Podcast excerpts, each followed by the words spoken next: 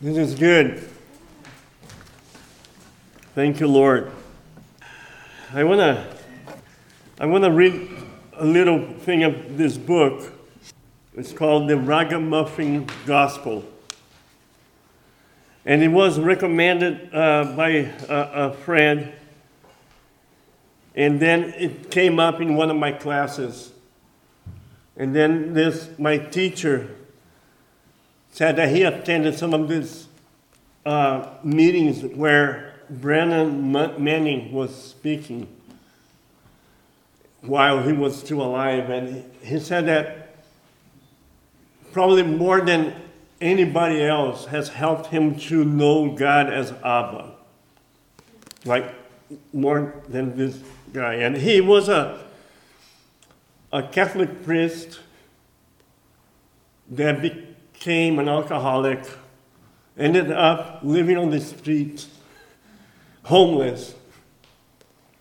And then he finally met the love of God as the Abba of Jesus.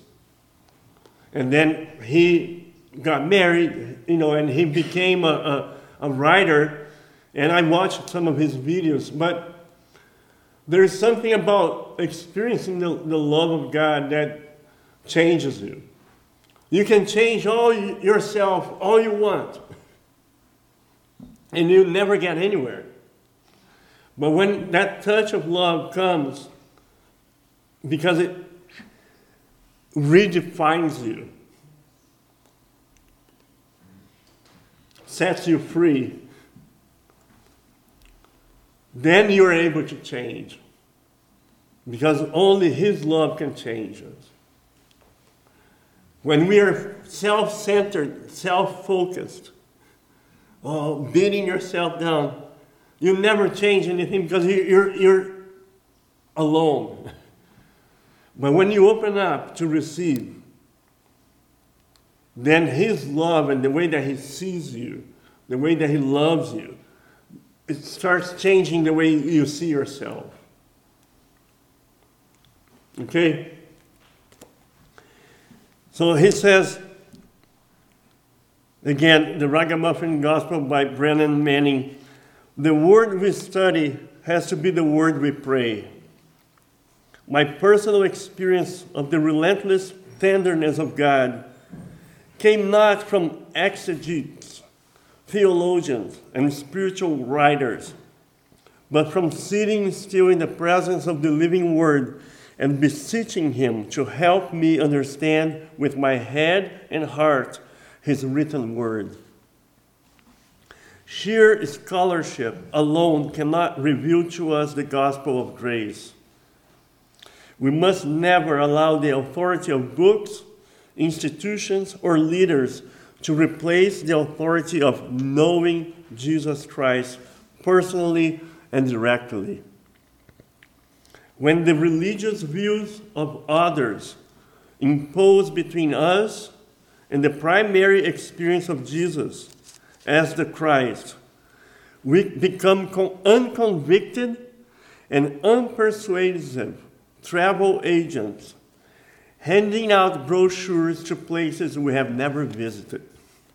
So we want to we do not want to talk about God. We want to get to know His love. And that's what I want to talk about here. And, and that's what it's so amazing about Jesus Christ. Because he came and he changed for humanity the way that we can relate to God. Right? Even in, the Bible, the, the God of Abraham, it was like they, it was hard to relate to God. You know, they had to make sacrifices. There, there were a lot of laws and regulations but only really the high priest could go in once a year on the Day of Atonement. So it was still a distant God. But when Jesus came, he removed that distance.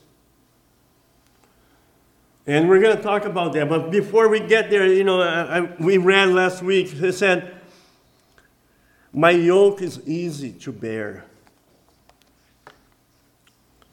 and I, I, this is from, I read Matthew 11, 28 to 30 last week. But I just want to say this My yoke is easy to bear, and the burden I give you is light. And then I read from Matthew 23, and he says, The teachers of religious law, they crush people with unbearable religious demands and never lift a finger to ease the burden. So that is really the difference between what the religious leaders religion, our nature, is always putting burdens on ourselves. And Jesus came to relieve us of all the burdens. And, but we need to let that love penetrate. And that's what I, I am, you know, Lord, help us. You know, like the, the story that Bill shared this morning. You know, and then once you receive that love, then he says, now you can go and love others. You can be a source of the same love because in every, you know, that was part of one of the discussions this week in my class was almost like in every healing, there is a, a new relationship or the restoration of a relationship. And we're going to talk about that right? But before, let me read a little bit of Leviticus 15. Because Leviticus 15 will have to be like an introduction for the, the story that we, I want to read in Luke. And Leviticus 15 is all about cleansing unhealthiness. All everything about being unclean. About you being impure. And basically is if you're unclean, anything that you touch becomes unclean. If you're unclean, anybody that you touch, they have to also go through this process of purification.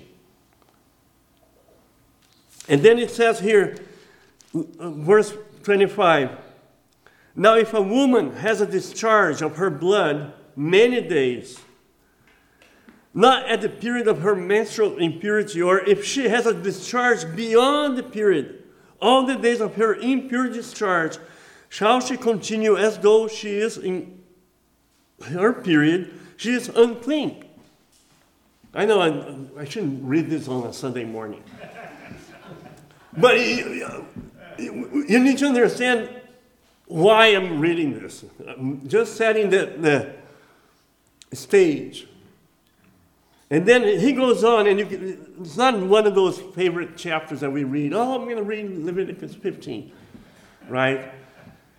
And apply it to my life. And apply it to my life, right?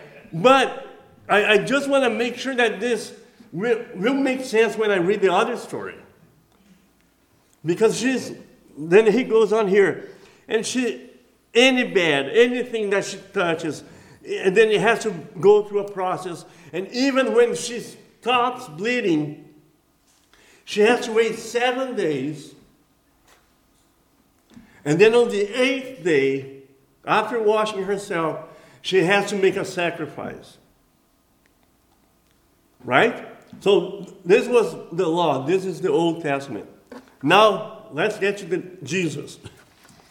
Luke 8 43 to 48 says, Now a woman was there who had been suffering from her issue of blood for 12 years.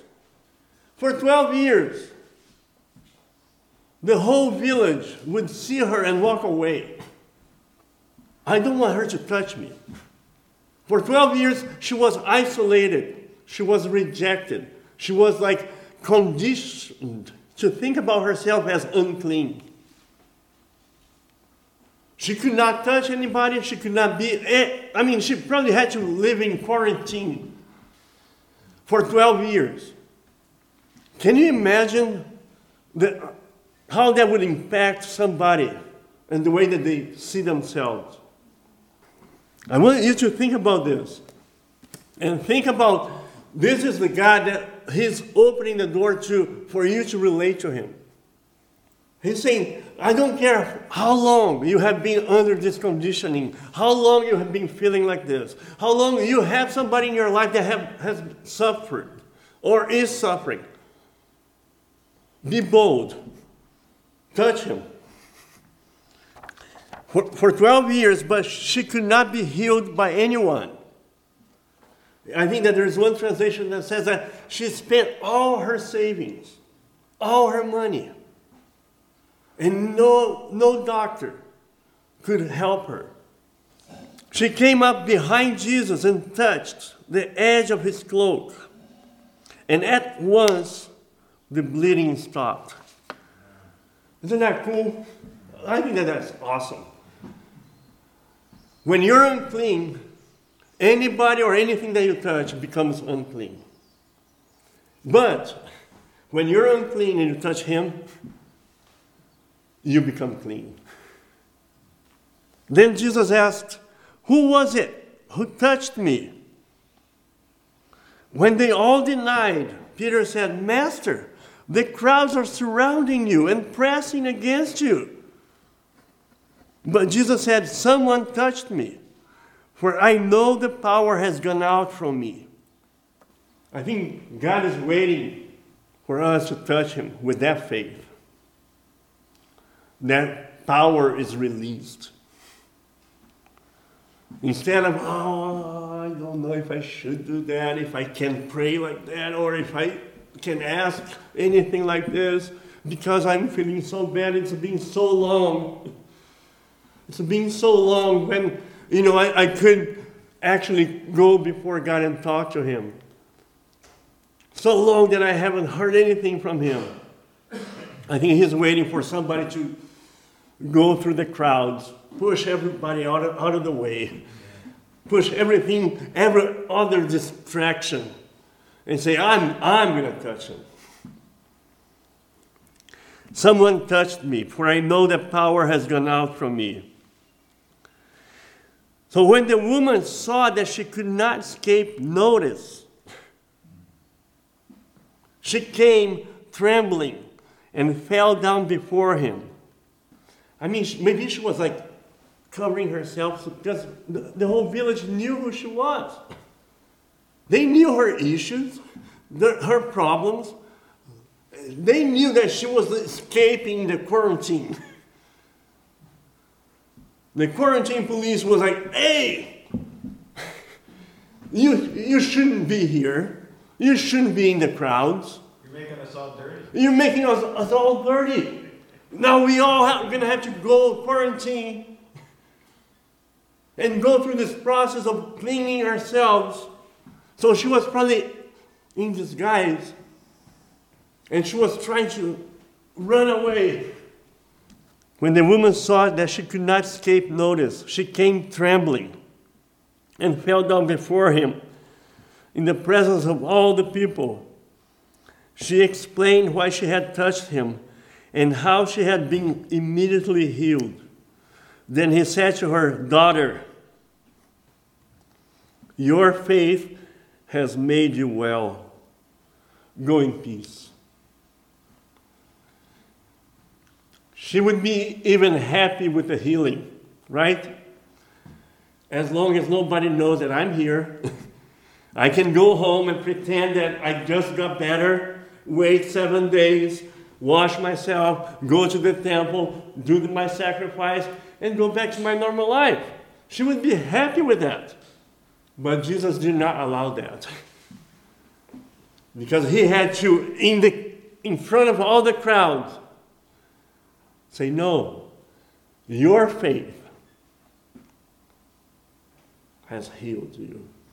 Daughter, when you worship, touch him, and just hear him saying, You're my daughter.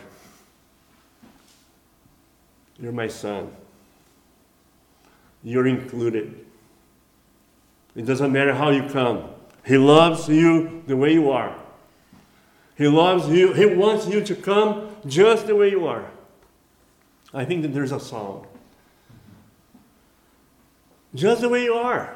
You don't need to put makeup or dress up or, you know, pretend everything is nice and perfect in your life.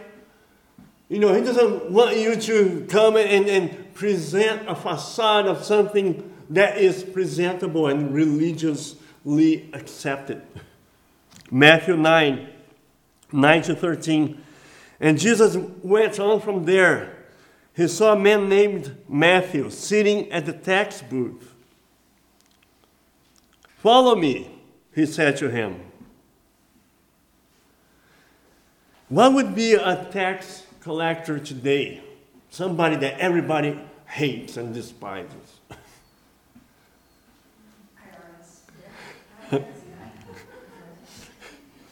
what? The IRS. The IRS? No, I think it's worse than that. You know, I think it's like the, the tax collectors, they were they were Jews working for the Roman government, working for the oppressor. And a lot of times they were corrupt. And they would charge more and put on their pockets. They, they were not only working for the Roman Empire, the oppressor, they were also oppressing their own people. So they were like the lowest, along with, you know, prostitutes and all of that, you know, that people that, the, the whole culture of Jerusalem, of the Pharisees, the temple, and, and, and showing up and then pretending like you're, you're doing everything and you would, you know, give your offering and tithes in front of everybody and, right? So he says, follow me. And he said to him, he said to him, and he got up and followed him. As Jesus was having a meal with Matthew's in Matthew's house, many tax collectors and sinners came and ate with Jesus and his disciples. When the Pharisees saw this, they said to his disciples, Why does your teacher eat with tax collectors and sinners? When Jesus heard this, he said, Those who are healthy don't need a physician, but those who are sick do. Go and learn what this man, this saying means. I want mercy, not sacrifice. For I did not come to call the righteous, but to sinners. This, see this? This is like a whole, it's like a 180 degree change of the way that you, you think you're, you're supposed to relate to God. And Jesus comes and changes everything, and He's opening the door for everybody. And He's saying, Come, come, follow me. I know that, you know, you have been isolated for 12 years outside of society, outside of everything. I know that the whole town hates you, but I want you to follow me. Those who are healthy don't need a physician. Are you broken? I am. But he's there. I want mercy. Go and learn what this saying means. I want mercy, not sacrifice. I'm going to finish with Hebrews 10, verse 19. Therefore, brothers and sisters, since we have confidence to enter the sanctuary by the blood of Jesus, by the fresh and living way that He inaugurated for us through the curtain, through the veil, that is, through His flesh. And since we have a great high priest over the house of God, let us draw near with a sincere heart in the assurance that faith brings. What, what is faith? You know, how, how does the act of this woman in Luke 8 translate like faith? You know, in one sense, we, we hear a lot of faith is obedience, it's, right? It's not just a mental, you have to do something. In one sense, she violated all the laws. She ripped Leviticus 15 in a thousand pieces. And Jesus did not care. What is faith? Let us draw with a sincere heart in the assurance that faith brings, because we have had our hearts sprinkled clean from an evil conscience and our bodies washed in pure water. And let us hold to the hope that we confess. For the one who made the promise is trustworthy. And let us take thought of how to spur one another on to love and good deeds, not abandoning our meetings as some are doing, but encouraging each other, and even more so before you see the day drawing near. I bless that encouraging one another. You know, I bless us with this confidence to enter the sanctuary by the blood of Jesus. I bless this week for us with a boldness. You know, Paul wrote to Timothy, God did not give us a spirit of timidity, but of confidence, of trust, of faith, to enter, to ask, and keep on asking, to pray and keep on praying, and knock and keep on knocking. He loves you the way you are. Come just the way you are. Thinking about this this morning, say, I want to go, even if I don't see as I, I have a health issue or anything, but I can also go and touch the Lord for somebody else. By faith, we do that one for another. And say, I, am going to go and go in and touch the hem of his garment. You know, for Jeannie. You know, for your son. For each one of us here. We, we, I think that God, he, he likes to be God. You know, and when we try to be God in his place, he doesn't feel good. When we think that we can change ourselves and we, we will solve all the problems in the world, he's going, okay, keep trying. I'm going to sit here. Wait, you know, but here, the hem of my garment, just come and touch it. Just come and touch. Be bold. And I bless that for us this week. Lord, we, we, we come to know the love of the Father through the Son through the blood. In the name of the Lord, amen.